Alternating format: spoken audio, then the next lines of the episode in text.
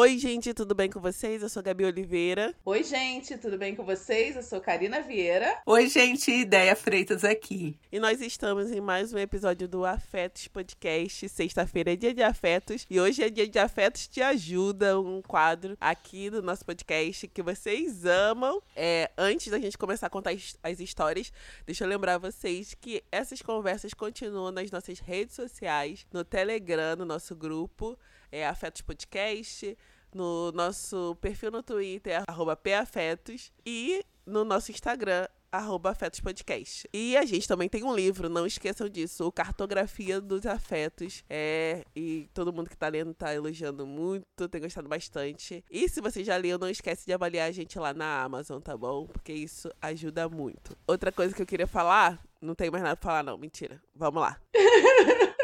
Gente, só lembrando que todas as histórias que a gente recebe aqui no Afeto Te Ajuda, a gente recebe pelo nosso e-mail, afetospodcast.gmail.com. Então, se você quer ter sua história lida e com os nossos pitacos aqui, manda um e-mail pra gente. Dito isso, vamos à nossa primeira história que, olha, eu já troquei o nome dela, tá? É, me chamo Leandra e passei por situações que achei que nunca iria passar e fiz coisas que achei que nunca iria fazer. Namorei por cerca de três anos com uma pessoa que pertence à mesma religião dos meus pais e eu fui criada dentro dessa igreja. Eu tenho 21 anos e ele tem 24. É uma religião bem conservadora, na qual prega sobre manter a virgindade antes do casamento e etc. Bem, comecei a namorar ele e sempre deu tudo certo entre a gente. Porém, de uns anos pra cá, eu senti que a nossa relação vinha esfriando, mas não sabia o porquê nem o que fazer para mudar. E com o tempo passei a sentir cada vez mais isso na nossa relação.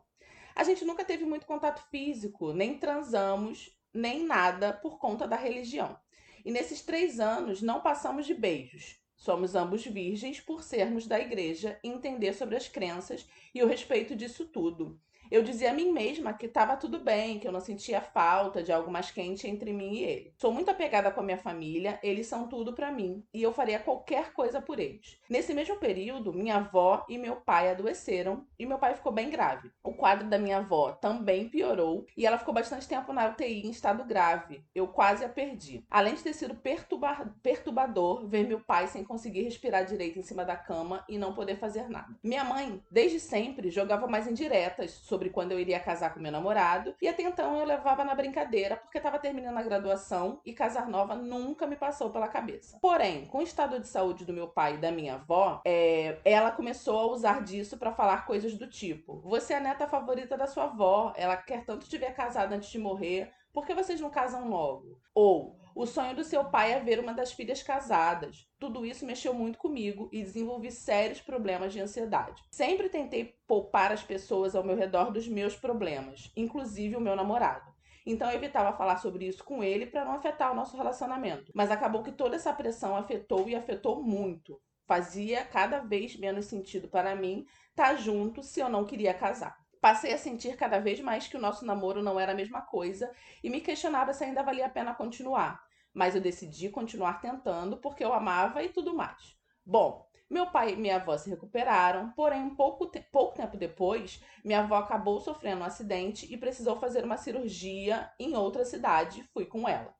Ela teve complicações devido à idade, ficou novamente na UTI. Durante essa viagem, fiquei na casa da minha tia por uns bons dias e acabei me aproximando bastante do meu primo, de quem não tive contato.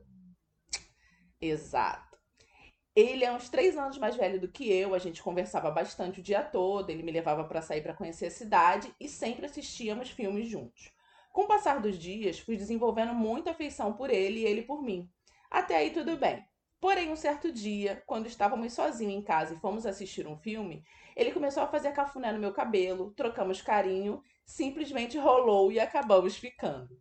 Nunca tive nenhuma experiência tão próxima de algo sexual e foi muito bom. Eu fiquei muito excitada, ele também. Acabamos não transando, uhum, por medo da minha tia, a mãe dele, chegar e pegar a gente. Por eu ter 21 anos e ser virgem, eu fiquei com vergonha de perder a virgindade com ele, apesar de estar tá super afim naquele momento. No outro dia, a consciência de ter traído meu namorado E ainda mais com meu primo de primeiro grau, aí ela bota entre parênteses, isso é incesto, bateu bem forte e decidi voltar para minha cidade antes de fazer uma besteira maior. Quando voltei, não consegui contar a ninguém o que aconteceu, mas também não me arrependi do que rolou, porque foi extremamente bom. Mas decidi terminar o namoro, sem dizer tudo o que tinha acontecido. Apesar disso, eu não estava bem, eu não consegui manter o namoro com ele também, o que não foi nenhuma mentira. Depois do término, fui bem confusa, bem mal, me sentindo muito culpada e uma pessoa péssima em todos os sentidos. Comecei a fazer terapia porque estava a ponto de enlouquecer com tanta coisa. De mas depois do que rolou com meu primo, passei a querer mais experiências desse tipo. Na igreja, achava que não fazia falta para mim, mas agora super faz. Mas sei que se eu transar com alguém, posso ser excluída da igreja e fora que vou acabar tendo relações com pessoas que não tenho nenhum sentimento além de desejo. Tô num baita conflito comigo mesma e com, com quem sempre achei que eu era. Tô muito confusa com tudo isso que aconteceu. Me ajuda, afetos. Olha, eu vibrei quando chegou o primo. Sempre tem um primo, né? Sim. Bom, acho que a primeira coisa para falar para Leandra é sim, você transou, né? o fato de não, não rolar a penetração não significa que você não tenha transado. Você transou e foi bom, né? Então, essa questão do virgem, eu não sei nem assim nomear, porque vai, você tá com ímen, mas virgem não é uma coisa mais ampla, assim, sei lá. Ideia, depende. Eu acho que você vai poder falar melhor do conceito virgem. Porque para mim, virgem é um lance imaculado, assim. Se você botou um pau na boca e você, sei lá, chupou uma buceta, você não é mais virgem. Não, eu é, acho, a minha concepção de hoje também é essa. Mas eu lembro que na adolescência, eu tenho muitas amigas que casaram virgens e tal, namoraram por muitos anos e, e casaram virgens, mas também tinha o grupinho que a gente considerava mais rebelde, assim, né, da, da igreja, que acreditava que dar o ânus, dar o cu, Da não bunda. era perder a virgindade. Dar a Dar a toba? toba não É. era perder a virgindade. Não era perder a virgindade. Olha que louco isso, gente. Sim. É Sim. muito louco isso. Sim. Que, então, eles prefer... elas preferiam dar a toba. E eles também. Porque é aí que tá, né? Também entra muito no. É muito interessante a gente pensar nisso, porque esse é um conceito que fala muito da mulher, né? A mulher perder o ímã. Mas o- a- sobre o homem a gente não, não discute muito o que é, representa perder a virgindade pro homem. É ser virgem ou não ser virgem Uhum. homem. É, mas eu também concordo que ela não é mais. E eu acho que ela. ah, um passo que ela precisa dar é se libertar da culpa. Sim, sim. Isso pra mim foi o que mais pegou. A culpa. E, e eu acho que ela tem um, se- um senso muito importante de família, assim, né? Eles parecem ser Uhum. muito unidos e tal, né? Não, e como uma pessoa que cresceu, hoje eu olho pra minha adolescência e eu te- tenho muitas coisas positivas eh, pra falar da igreja, pra falar da época que eu era cristã e tudo mais. É, Eu, é uma coisa que eu até sinto falta de alguma forma é ter fé, assim, sabe? Você ter uma fé firme. Eu não tenho hoje em dia. É em nada. Eu acredito duvidando de tudo. Mas é, hoje, quando eu olho, apesar de ter coisas positivas que eu aprendi no, no meio, eu também vejo que eu passei uma adolescência muito baseada na culpa e no medo. No medo de alguém descobrir ou de ser castigada ou de desagradar a Deus, que, é- que era apresentado como um Deus que, que é isso, que estava ali vigiando, né, sabe, os pecados. Muito medo, muita culpa também. Ah, se errou. Logo, aquilo dali era uma grande coisa. Não era, tipo assim, eu, eu nem cheguei perto de transar na adolescência. Nem longe disso. Longe, longe, longe. Nada disso, assim. Eu passei a adolescência toda mesmo é, focado nas coisas do espírito.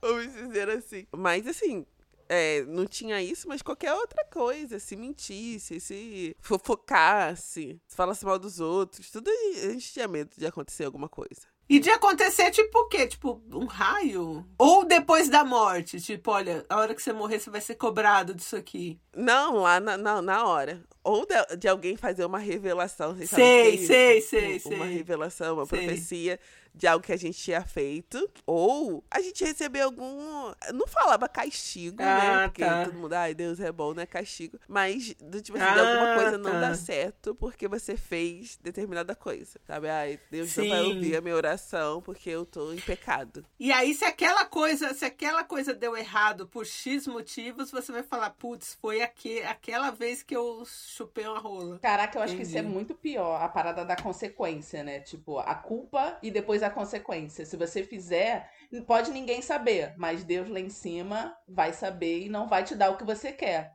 Nossa, que pesado. Pequei, sim, que eu pequei, né? Que eu, sei lá. Eu acho que o que mais me pegou nessa história foi a culpa.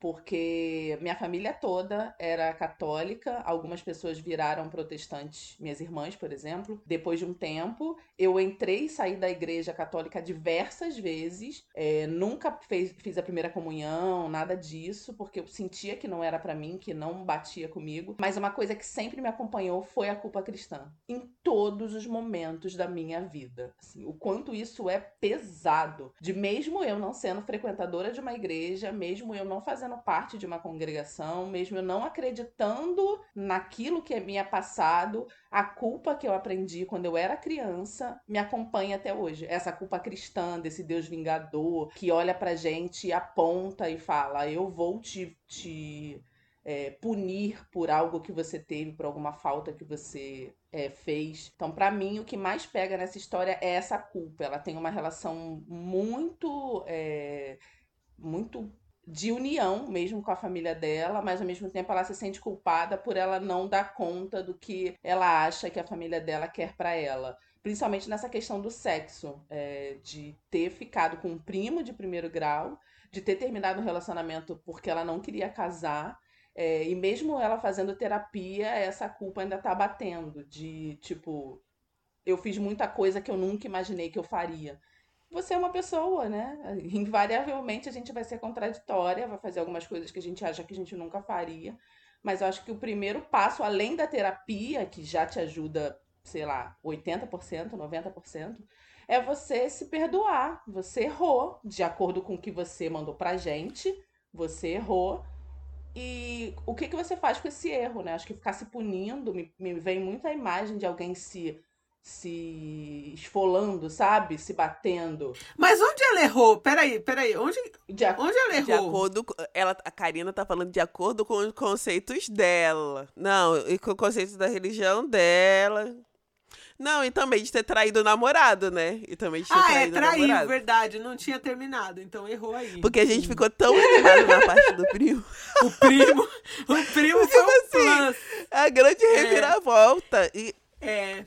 e olha só, Mas uma você sabe uma que... coisa louca sobre culpa? É, eu também fui criada, minha mãe era muito católica e eu fa- fazia tudo na igreja, fiz crisma, comunhão, eu era sabia todas as histórias, mas essa culpa cristã nunca me pegou. Eu sempre fui uma criança que assim, eu calculava de fazer aquela aquela peraltice, sabia que eu ia apanhar, mas eu calculava, valia a pena apanhar por aquilo? E aí eu fazia, eu sempre fiz porque eu sabia que eu ia apanhar, mas valia a pena. Então eu sempre pensei desse jeito. Eu vou fazer essa coisa, Jesus não vai gostar, mas depois lá, sei lá, vai me dar uma bronca, vai me dar um tapa, vai me fazer que, vai me botar no inferno. Eu sempre fui essa de falar, de calcular, desde criança muito, muito pequena. Então essa culpa cristã, mesmo é, aqui a minha paróquia são freis, né? E às vezes o frei me batia com aquela cordinha e falava, menina, não sei o que lá, e eu pensava, meu Deus, pronto, já me bateu com a cordinha. Já, Já tá ótimo, punida. Já, já me sentia nova pra pecar de novo, óbvio. Né? Então essa culpa nunca me, me pegou, porque eu sempre pensei que Uhum. depois eu pago a conta. Agora, a culpa capitalista hoje me pega. Você vê que coisa. A culpa cristã nunca me pegou, a culpa capitalista me pega. Então era Não, isso. e olha só, e uma coisa que eu tenho pra falar pra você, tudo bem você se arrepender e tal, é, se sentir mal no primeiro momento, mas não fica remoendo. A gente já falou isso em outros episódios. Não adianta mais. Tipo assim, você ficar é, se autoflagelando por uma coisa que aconteceu. Já acabou. Mas eu acho que ela não se arrependeu, né? ela diz que ela não se arrependeu, não. É, ela fala que em determinado momento, uhum, ela fala que não se arrependeu não porque foi muito bom. Não, É mas não se arrependeu, mas tá culpada ainda, não é isso? Sim, Ou eu tô- sim. Mas tá E culpada eu acho ainda. que eu acho que no caso dela, ela tem muito medo do que a família vai pensar, decepcionar a família. Isso é E foda de ser também, né? expulsa da igreja. Ela deixa aqui isso, tipo. Ah, mas na igreja. É, Ô, ô, Leandra, mente. Não- ninguém precisa saber que você tá. Odeio, você tá querendo que ela. Hoje mais um pecado, já tem. Não, ah, eu acho assim, Já tá, com, que já a tá tendo que igreja... lidar com um pecado. Agora você tá querendo que ela. Precisa mentir, mas também não precisa falar. Se alguém perguntar se é virgem ainda, sei lá, você reza um salmo. Sei lá, fala qualquer coisa da Bíblia. Não é assim. Se ela, não, não, sei, não sei se ela é católica, mas se ela é da igreja evangélica, não funciona assim. E ainda mais se ela é de uma igreja que tem esse, essa parada que eu falei da revelação. Que é isso? É tipo assim, apavora. Mas aí qual que é o jeito, então? O jeito é sair da igreja? E eu acho que isso não vai acontecer. Não vai acontecer. Então, gente, se, se ela quer transar e quer ficar na igreja, ela vai ter que mentir. Depois ela faz que nem eu. Toma umas cordadinhas de Jesus. Olha só, eu não acho que ela. O medo. Ela não vai ser expulsa se ela continuar. Mas se ela tem alguma função na igreja, provavelmente ela vai perder essa função. Se ela contar ou descobrir. Vai ficar no banco, é. Então eu acho que é esse o receio dela. Eu, eu acho que você deveria abrir mão da função. Sinceramente, assim, é a minha visão. Eu acho que você deveria abrir mão da função, porque isso não, não interfere em você estar na igreja ou não. E seguir a sua vida como você quer seguir. E fazer o que você quer fazer. Eu acho que, eu, eu acho que o, o peso de você, se você tem alguma função, é muito grande. Porque aí você fica naquela assim, ah, se alguém descobrir. Mas se você for só um membro da igreja, não vai fazer diferença nenhuma. Então. Mas não é, será que não é o peso, não é a família? A também família também. acho. Porque a mãe dela cobra dela casar. A mãe dela cobra. É. a- é, arrastar a Sim. família dela pra lama, né? Sim. Pro pecado. Ai, minha sim, filha, sim. olha só. Você É não vai isso. ser a primeira nem a última. Entendeu? Na igreja só tem isso. Só tem gente caindo. A igreja só, só tem gente transando. Que horror, Gabi. Eu acho que o jovem da igreja transa mais do que o jovem que... fora da igreja. Porque Ela falar que tem uma coisa aqui no e-mail dela que eu acho que tem é interessante também a gente abordar, que é a repressão do desejo. Ela fala que ela quer ter mais experiências assim, gente. Ela exprime, eu quero ter mais experiências desse tipo. Ah, gente, então solta essa periquita. Não, e agora eu vou falar É uma isso. outra coisa muito importante pra você. Depois que o fogo acende, é muito difícil de apagar. Lembrei de você, Gabi, falando disso. Gente, sério, quando eu vivia só pelo, pelo espírito, eu não sentia falta, não, não, não tinha acendido fogo. Depois que acendeu, A hora que pecou, você não pode botar o pé. Depois você bota o pé, filha. Pro mergulho é um, é um pulinho só. ai meu Deus.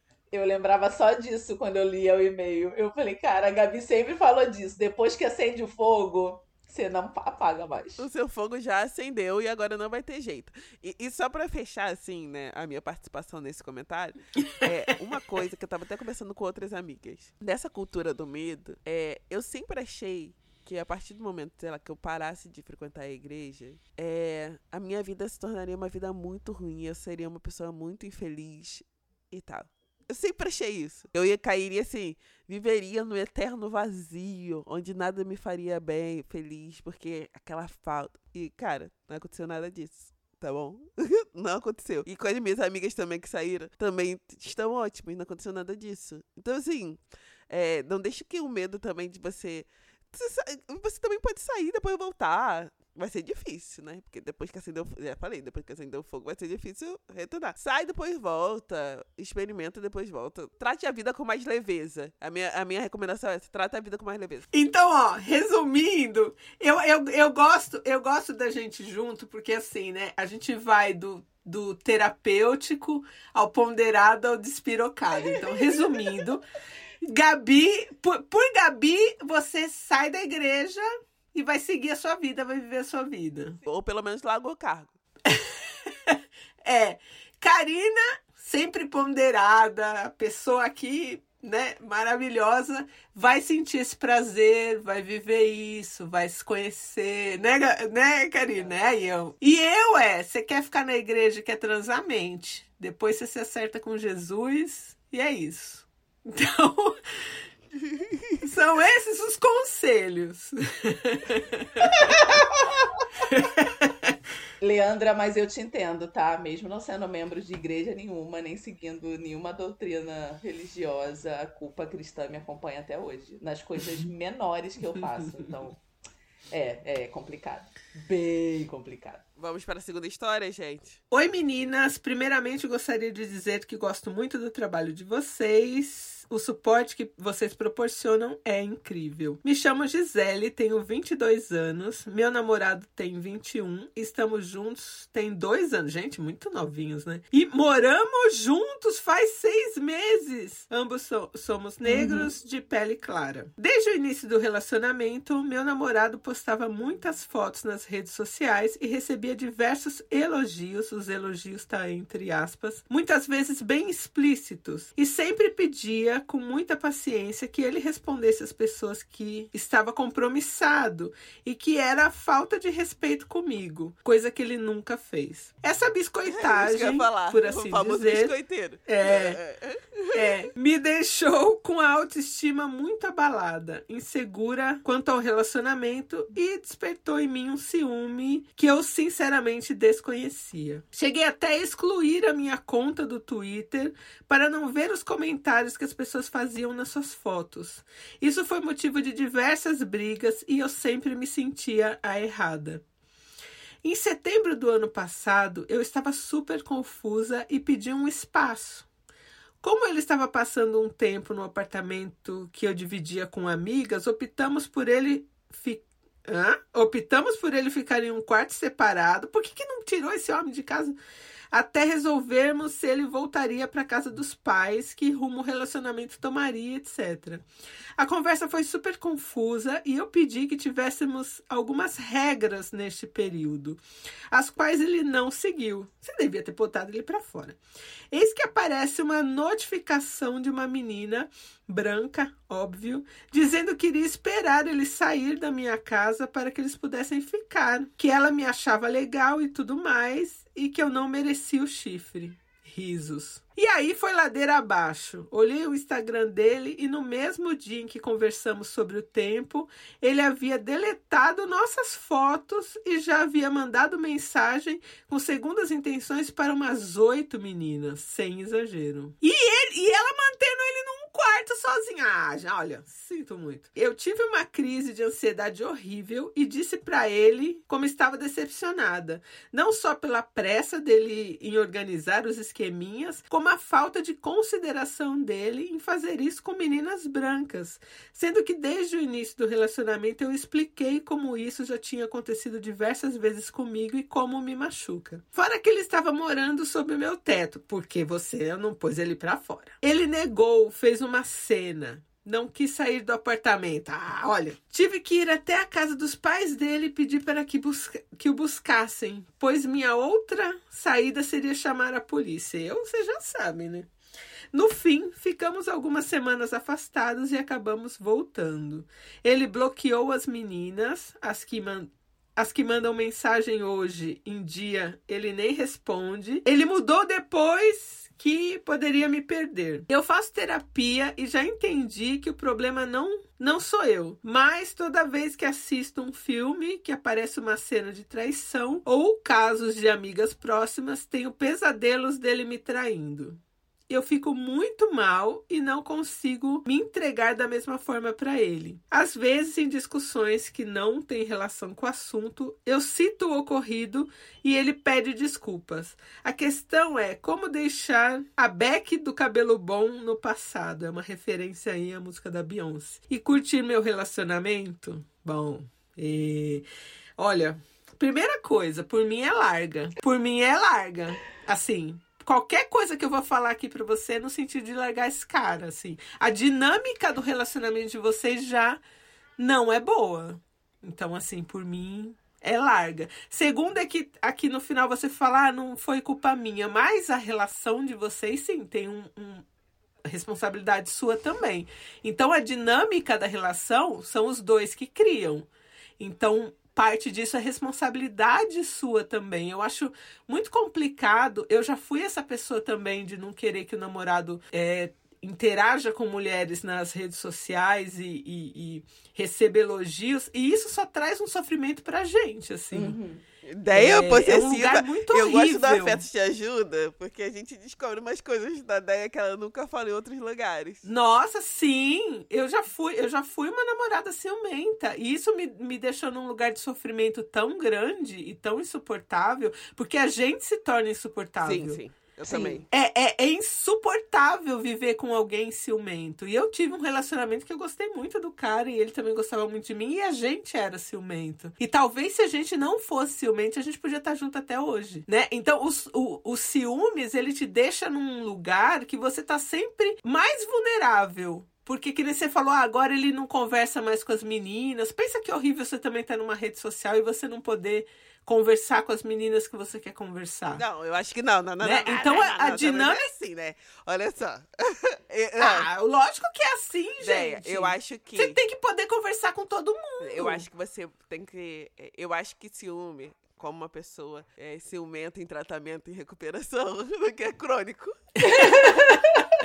Levanto aqui a mão em sinal do meu testemunho, também sou essa. É, é crônico. Eu acho que a gente tem que tratar o nosso ciúme, com certeza. Porque se você é ciumenta, é, ou ciumento, qualquer coisa pode se tornar um problema. Qualquer coisa, qualquer interação, Uhum. qualquer coisa. Só que nesse caso específico que ela trouxe, essa pessoa dá todos, ah, todos os os gatilhos que uma pessoa ciumenta não pode viver. Sim, mas sabe por quê, Gabi?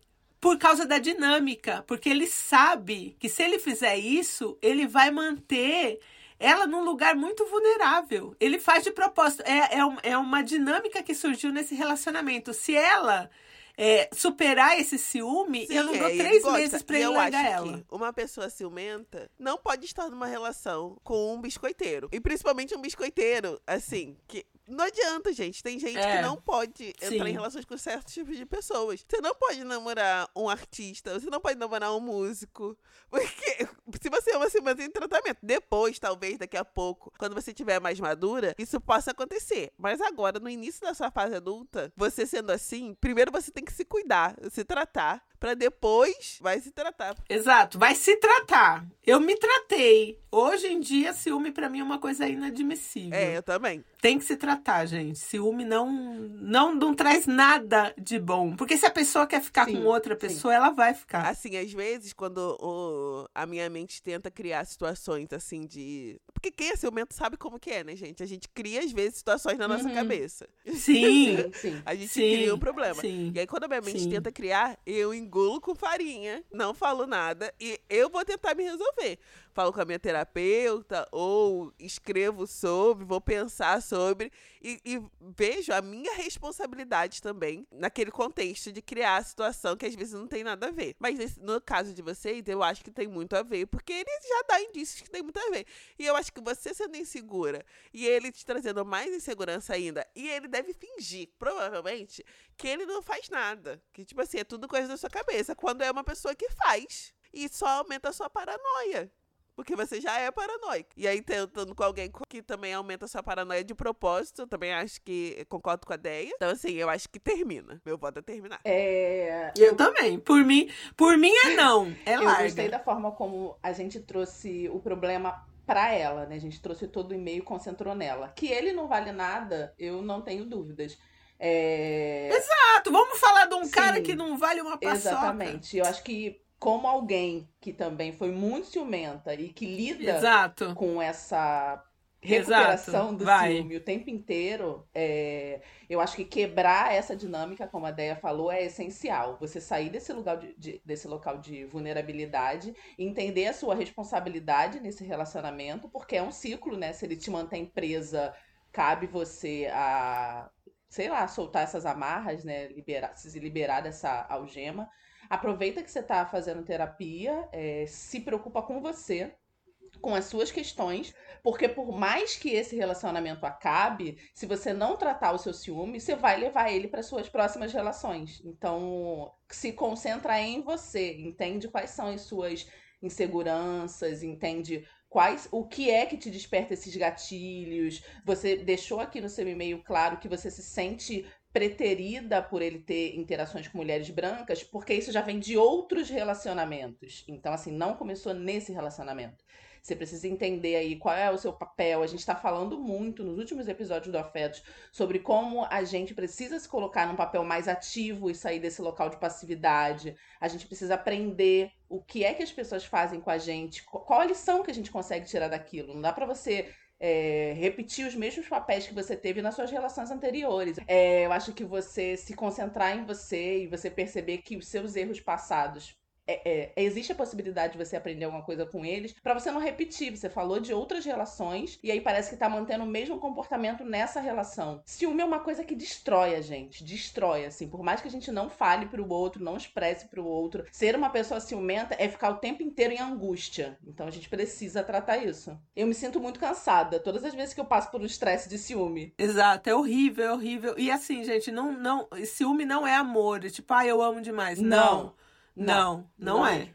Não é. Ciúme é posse, é necessidade é. de reconhecimento. São questões muito mais nossas do que do outro. É, totalmente nossas. A verdade é essa. É, é uma doença uhum. que a gente tem que tratar em terapia e, e é na gente mesmo, assim. O outro tem Sim. zero culpa do nosso ciúme. Mesmo nessa dinâmica aqui, se ela não fosse uma mulher ciumenta, esse cara nem estaria com ela agora. E aí ele tem Sim. os problemas dele, ele que vai tratar na casa do caralho, porque já peguei ódio, ranço desse cara. Ele Você está demitido. Que fosse. Saia dessa relação.